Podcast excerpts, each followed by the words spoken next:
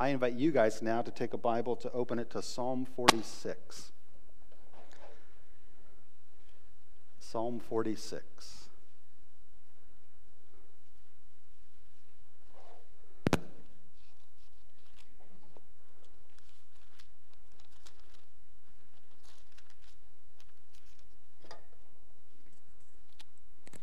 Testing one, two, three.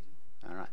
If I switch my microphone, forgive me, but I think we're working. All right. Psalm 46. It says, God is our refuge and strength, a very present help in trouble. Therefore, we will not fear, though the earth gives way, though the mountains be moved into the heart of the sea, though its waters roar and foam, though the mountains tremble at its swelling. There is a river whose streams make glad the city of God, the holy habitation of the Most High. God is in the midst of her, she shall not be moved. God will help her when morning dawns. The nations rage, the kingdoms totter. He utters his voice, the earth melts. The Lord of hosts is with us. The God of Jacob is our fortress. Come, behold the works of the Lord, how he has brought desolations on the earth. He makes wars cease to the end of the earth. He breaks the bow and shatters the spear. He burns the chariots with fire. Be still and know that I am God. I will be exalted among the nations. I will be exalted in the earth. The Lord of hosts is with us. The God of Jacob is our fortress. And that's Psalm 46. There, there are a few pretty profound contrasts in this very short psalm. And the first one contrasts God's grandeur and his glory with also his nearness and his proximity to each and every one of us. And I say those are contrasts because in our lives, often, uh, as somebody grows in authority or power, reaches the status of the head of a company or the head of a nation or something, usually as, as we think of somebody having a lot of power, there are very, very few people then that have proximity and a sense of closeness to that person. So that in our normal experience, we, we view those things as in tension with each other that the greater somebody is or the greater authority they have, the less opportunity we have to actually get to know them or to feel that we're known by them. Uh, but all throughout the scripture, these things are affirmed as things that go together. And so this is repeated in a couple of ways uh, in this psalm, but he is highlighting the power and the presence of God. The power and the presence of God. We see it in verse 1. God is our refuge and our strength. He's He's powerful, but he's also a very present help in trouble. And then, two times when it's repeated in verse 7 and verse 11, the Lord of hosts is with us, the God of Jacob is our fortress. It's again highlighting the power and the presence. The Lord of hosts, the Lord who oversees all the heavenly hosts, the divine council, all the angels, they're all at his command. He, he, he rules over all of them. He's the Lord of them. He is also with us. The Lord over all, over nations, over kingdoms, over history. He is the true and real Lord, the sovereign one over them. But the psalmist is reiterating that he is with us. So even hundreds of years before the coming of our Savior, where we would say God is with us in Emmanuel, in Jesus uh, made flesh to be among us, that that Jesus came because that was the pattern of God all throughout history. He wasn't doing something he had never thought of before Jesus sending Jesus into the world. He was acting consistently with his character from the beginning that when he made the Garden of Eden, he created Adam and Eve and put him in it. He had all that power to make a universe, and he desired in the making of that universe to have a relationship with his creation. that he made us in his image so that we could know him, so that we could have fellowship with him. That it says uh, in the early chapters of Genesis that he walked among them in the cool of the day. And so these two ideas aren't in, in, in conflict with one another, even though we can contrast them, that he is powerful, but he's also present. He's not only great, he's also good. And this is what we're reminded of by the psalmist. To, when we think of God, to not diminish one or the other and to not uh, think of, of only one, that he is equally powerful and also present.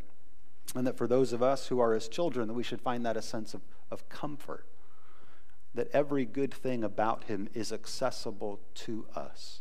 That we can draw upon that. We can come to him in prayer, acknowledging his power, acknowledging his glory, acknowledging his sovereignty over all the earth. Uh, we can rely upon that. The next two things that, again, throughout Scripture are regularly put together, but sometimes in our minds, uh, uh, they can be in conflict, are the judgment and the salvation of God. So there's the power and the presence of God, and there's also his acts of judgment and salvation. That God is revealing who he is and revealing his power and his presence in both things. And sometimes he reveals that through judgment. And so the psalmist is open. We will not fear though the earth gives way, though the mountains be moved into the heart of the sea, though its waters roar and foam, though the mountains tremble at its swelling. This is a, a, a description of what we would almost experience from our vantage point as chaos. Oh my goodness, everything's falling apart. It seems like the judgment of God upon the earth is being unleashed, his wrath is being poured out, that things that look stable and strong are melting before him. The psalmist is saying God is revealing both his power and his presence in that judgment, that he is holy, that he does carry out judgment against sin, whether that's individual sin or national sin, as the one who's sovereign over it all he acts according to his character. And when we rebel against him, he acts in judgment. The next section, verses 4 through 7, gives a picture of a bit of restoration and healing. There is a river whose stream make glad the city of God, the holy habitation of the Most High. God is in the midst, and she shall not be moved, and God will help her when the morning dawns. And then later on, describing that he will make the wars cease to the end of the earth. He will break the bow and shatter the spear. All of this is describing God's salvation of his people, that he will cause their enemies to cease, and that they will find refuge. And so there's both judgment and salvation, that God is sovereign equally over both. And we, we do well, again, not to minimize one or the other. If we think of him as only acting uh, in times of salvation when days are good, as Michael even was saying this morning, we might have had a really hard week or a really good one. But do we believe that we can worship him in spite of whatever we've gone through? Well, that reflects what the psalmist is saying. Like, uh, if this week for you has felt a little bit more like the foundations of the earth are giving way, you see things that seem solid and strong crumbling and fragile, you can still be still and know that He is God. Or if you've experienced a bit of the sweetness of the river of life coming into your life, bringing healing and restoration to things that are broken, seeing relationships mended that you thought maybe were lost forever, and, and you're experiencing the joy and the, the goodness of that, you can also be still and know that He is God because he is the sovereign one who rules, both in judgment and salvation. And not only does he rule when both of these are happening uh, at different points in time, but he reveals just how powerful he is when he can actually uh, rule as this is happening at the same time. So that when we think of the person of Jesus as he came, that it was while God's judgment was being poured out on him that his salvation was made possible for the world. And so those two things were happening in this very same event God's judgment against sin was being poured out on our Savior at the cross. And that's when we see sin in all of its ugliness, that it really is that bad, it's that terrible, that the Son of God would have to die for our sins. But it was that very act of judgment that becomes the good news that we tell the world that anyone and everyone can come to Him. Of every tribe, tongue, and nation, they can experience the salvation of our God because He has judged our sin once and for all on the cross. Who, who else can do that? Uh, it's hard enough to think of doing those two things at different points in time, let alone that our God, at one and the same time, can be sovereign over both of those realities. But that is our hope. That's why we regularly celebrate communion and remember his shed blood and his broken body for us. Not to continually mourn what happened, but to be amazed that in the worst of circumstances, in the, in the harshest display of judgment, that we find grace and mercy. We find hope for the future, uh, not only for us, but for all who would come to faith in him. And all of this is affirmed in this very short psalm, just a few verses, but highlighting God's power and presence, his judgment and his salvation. But then one of the refrains in verse 7 and 11 is also to then magnify his grace. So, verse 7 and 11 say, The Lord of hosts is with us, the God of Jacob is our fortress. And then it's repeated exactly as a point of emphasis. Now, if you're familiar with your Bibles, you know at times that God is referred to as the God of Abraham, Isaac, and Jacob. And that points back to each of their stories and the promises that God made. But here, and just a few other places, there are times where the emphasis is the God of Jacob. Other times, there's a reference to the God of Israel, which is what Jacob's name was changed to. And all of them provide an opportunity for us to look back on his story and think of what is being said about God as this is the name that's being given to him. But here, the emphasis, repeated for us, is that the God of Jacob is our fortress. And if you're not familiar with his story, uh, I reread most of his story this week.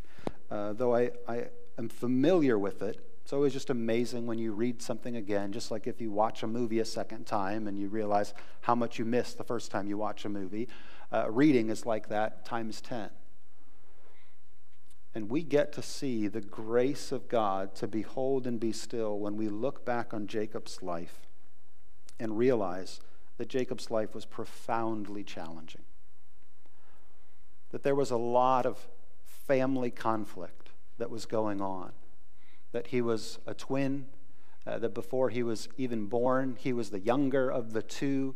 God had revealed to his mother that though he was the younger and therefore not the natural uh, one to, to earn the birthright, that he would be given it by grace. That the older would actually serve the younger and then that reality, though, created conflict within the family. So that as his father was about to pass away, his mom with him thinks of a way to try to get his father to bless him instead of his brother, which might have been well intentioned, consistent with what had been prophesied over him. But what it meant in Jacob's life was that he had to deceive his father to get the blessing. And then once he got it, his brother was so angry at him that the Cain and Abel story almost repeated itself. His brother Esau was so angry at him that he said, I'm just going to simply wait to honor the reality of our father's passing. And then the first chance I have, I'm going to go after my brother Jacob. And Jacob, learning that, is told, You got to get out of here. You got to flee. Home is not safe for you. You need to end up in a totally different place. And so I invite you to take a Bible to Genesis chapter 28, where while Jacob is leaving, he then is given a promise. This is in Genesis chapter 28, beginning in verse 10. This is on page 21.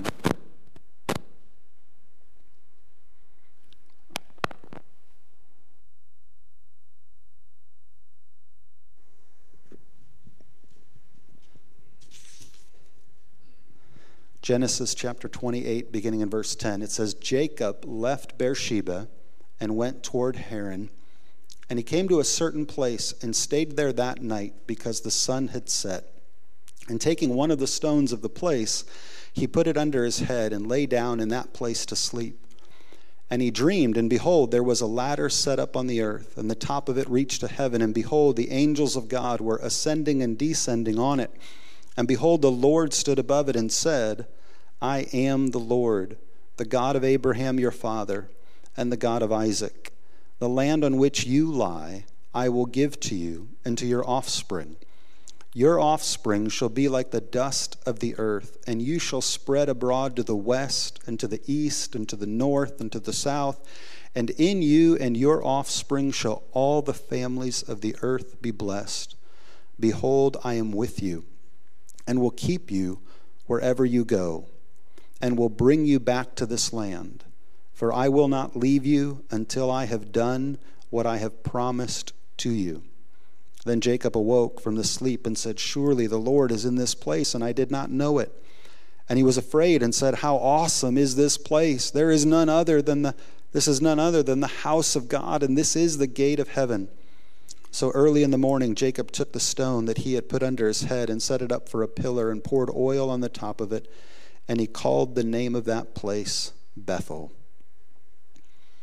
And so here was Jacob in a very hard time in his life, leaving everything that would have been familiar to him in his homeland, unsure of what the future before him would be. Simply taking the time in his humanity, like all of us, to lay down, be still, and rest. And God meets him and gives to him a promise by his grace that he's going to do way more in his life than he ever could have imagined. And God's going to give him by grace what Jacob, even by his uh, planning and scheming, could not make possible for himself. And then you read the story, and it's not that life gets easier for Jacob. It's not that it gets less complicated. It gets really complicated with his father in law. He marries the wrong woman that he wasn't expecting, that he worked hard for. And then as he grows in his own career and his wealth and prosperity, there becomes this conflict with his father in law, and he is told to go back to the land uh, of Israel. And later on, he's coming back, and one of his biggest concerns, even though many, many years have passed, is what's going to happen when he meets Esau. And as he's coming back to meet his brother, his brother, it's, it's told to him, is coming with 400 men to meet him. And he's scared. He's nervous. Even though time has passed, his expectation is oh no, he's still in trouble. He's still going to uh, have to face the consequence of his sins. But he could not possibly imagine that just as God had been doing a work in his heart, God had been doing a work in Esau's heart, and that both of them now have more than they need. And so they no longer have to fight with each other over who gets what. And it becomes this amazing back and forth where Jacob wants to give a, a sacrifice and a blessing to his brother, but his brother is saying, No, no, no, I don't need it. No, just keep it. I, I have more than enough. What we were so angry about, what we fought over for so much, God has done more in both of our lives to prove himself faithful for all of our needs. And in this amazing way, both of them realizing they don't need what each other has, they need God and God alone. And God will provide for everything they need. That's what it means that the God of Jacob is our fortress. But then again, later in his life, he would be tested with this again. So he had to flee at one point in time because his brother was so angry. He also knew what it was like to lose a child his youngest, who he had, a, not his youngest, but one of his younger children, who he had a, a tremendously a dear place to his heart, and who he thought then was gone forever. And many years passed that he grieved the loss of Joseph.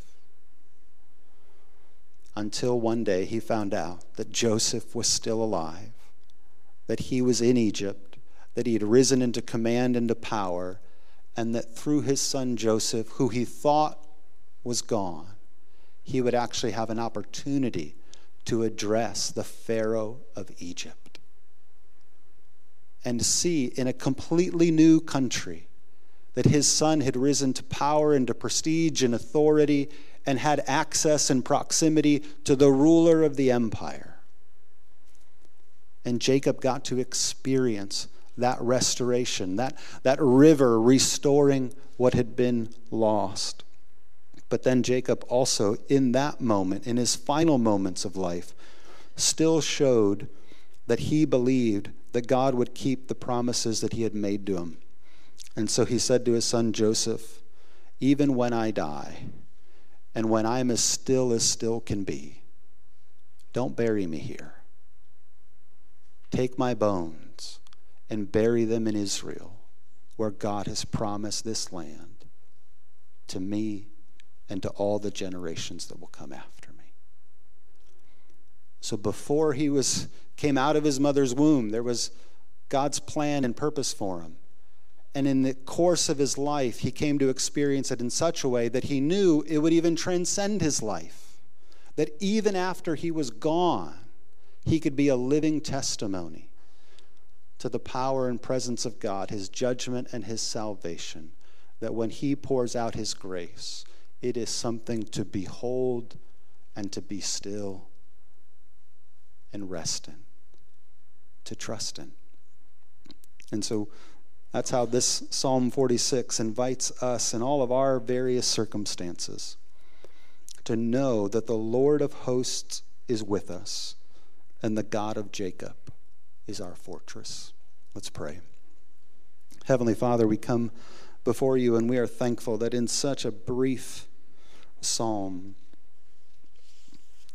there is such a powerful reminder of what you are capable of that all the, the challenges for us in the limitations of our time and our effort and our energy are not limitations for you. That when we're torn in multiple directions, you are united and one in your purposes for this world. We thank you that you are the Lord of, hosts, that you command the angel armies, and we are thankful that you also know each and every one of our names. That you fashioned us in our mother's womb, that you know what the number of our days will be, and you know what the days will look like when we are no more. And so we pray that you would help us to continue to rely upon you that even when the earth gives way and the foundations around us crumble, that we would be those who are not afraid because we have found you to be our refuge and our strength. Thank you for being our very present help in our times of need. Lord, help us not to look to anyone else for help, to trust in any other thing save you and you alone. And it's in your name we pray.